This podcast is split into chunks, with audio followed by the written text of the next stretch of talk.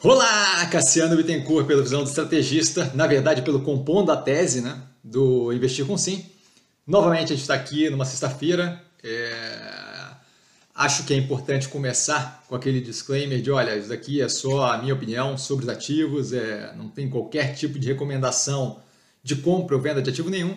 Basicamente, eu comento aqui né, no compondo a tese as minha, a minha visão com relação ao que tem me chamado mais atenção na semana. Novamente, assim, estamos chegando no final do ano, acaba tendo menos coisa para comentar, mas não deixa de ser um momento bem movimentado. A gente vê a bolsa evoluindo de uma forma bem positiva, especialmente ali com vários ativos da carteira, e eventualmente uma correção ou outra, nada que me preocupe. Acho que o médio e longo prazo muito bem alinhado, e essa é a grande questão, sabe? As teses estão bem alinhadas é, primeiramente, eu, eu acho que a gente tem que tocar no assunto que eu venho tocando há umas duas ou três compondo a tese, há uns dois ou três compondo a tese, que é o quê? Parece que agora o mercado está começando a acordar para parte daquele efeito do alastramento da gripe aviária, especialmente no que Japão, tá? que parece que de fato alastrou de uma forma com perda de controle, e aquilo ali deve vir a afetar o, a oferta de proteína animal, e acaba favorecendo outras proteínas e outros produtores, no caso, frigoríficos brasileiros acabam se favorecendo. Então, a gente vê aquilo dali finalmente aí tocando, começando a tocar no mercado, é algo que a gente vem falando há algum tempo, e esse é o ponto que eu queria levantar, que é o que?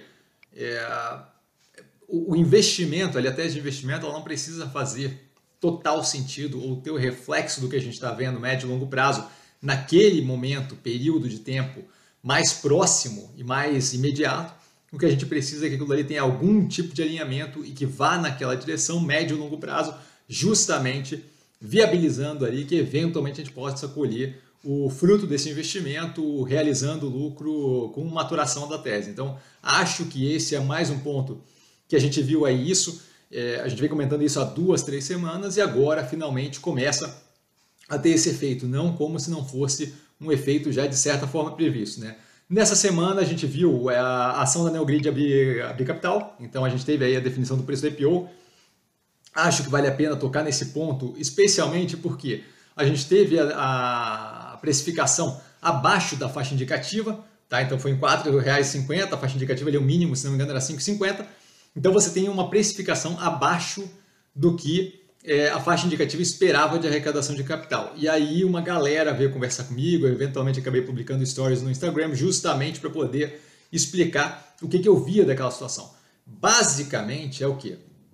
Se você tem interesse no ativo e aí grande parte do motivo pelo qual eu faço investimento é baseado numa tese de investimento, é porque eu quero é, ter um, um investimentos compondo meu portfólio que tenham uma visão de médio e longo prazo que sejam positivas. Por quê? Porque daí o curto prazo pouco me importa.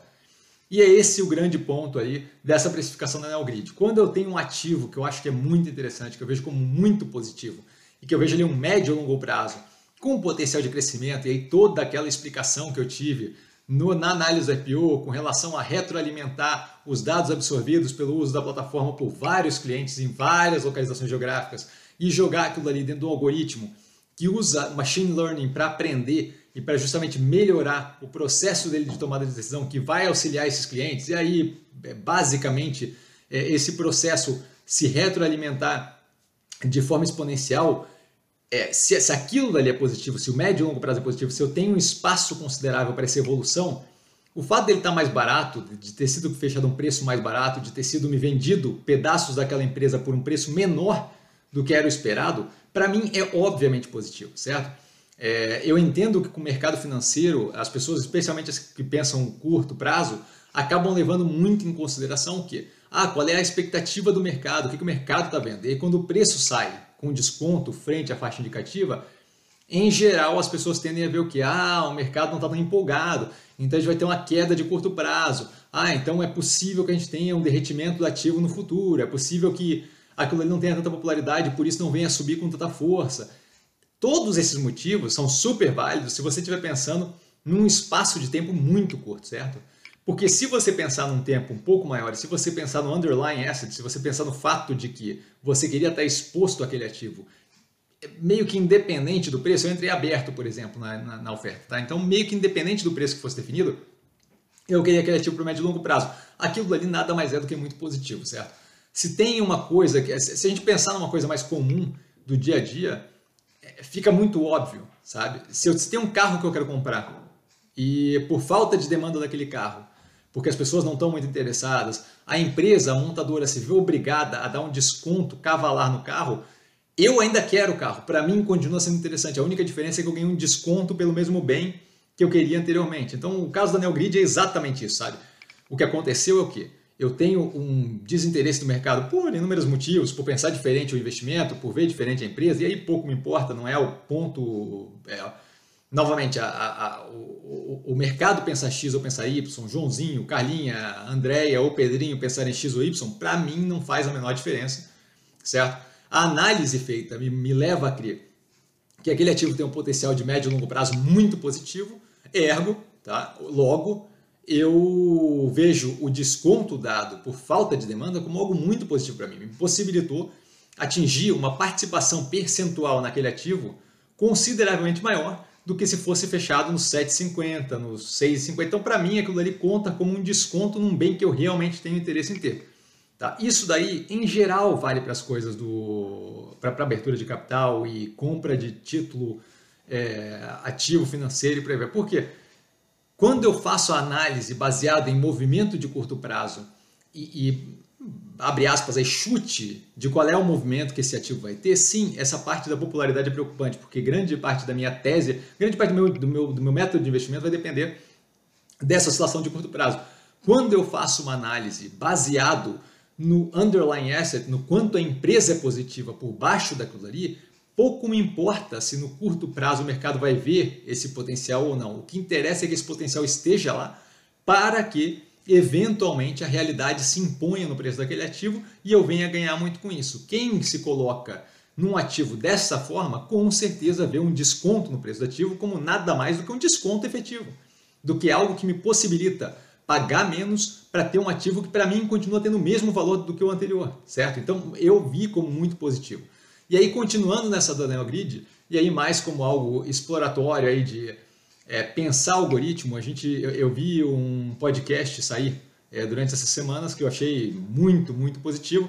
Ele está aqui embaixo o nome da, da, da matéria ali no, no, na descrição, é Trusting the Algorithm, the, the Algorithm, desculpa.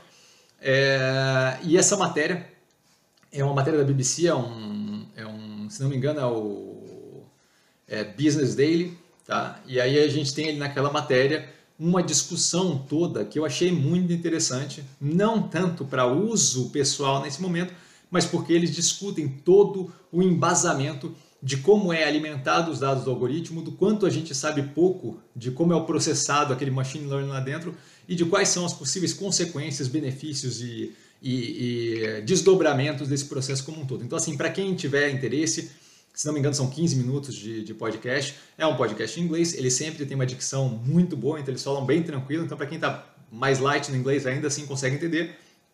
Acho que vale muito a pena.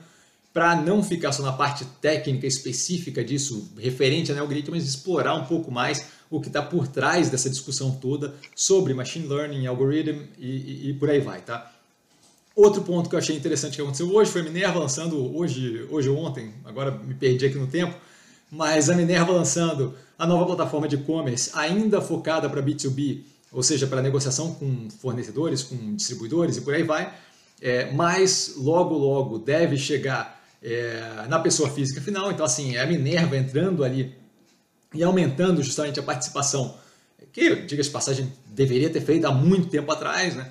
mas de, de fazendo a evolução na plataforma dela para justamente ter um contato mais é, atualizado né, de como lidar com os, os, distribuidores, de como lidar com o varejista, de como lidar possivelmente com o cliente final. Isso deve abrir uma porta considerável para essa parte do varejo da Minerva e deve dar justamente uma capacidade de venda muito mais acelerada para a empresa. Acho que deve vir a ser bem positivo para a operação da Minerva. Vamos ver como é que eles expandem ali, mas acho que especialmente as operações aqui domésticas do Brasil, a gente não vê Minerva disponível em tudo quanto é mercado brasileiro. Acho que isso daí ajuda a justamente poder popularizar a marca, possivelmente aí dar um ganho nessa atividade da Minerva, tá? A Fleury lançando plataforma de teste genético com foco em oncologia, mais um passo na direção de virar um one-stop shop, de virar um lugar onde tudo quanto é coisa é, laboratorial pode ser feita no mesmo espaço.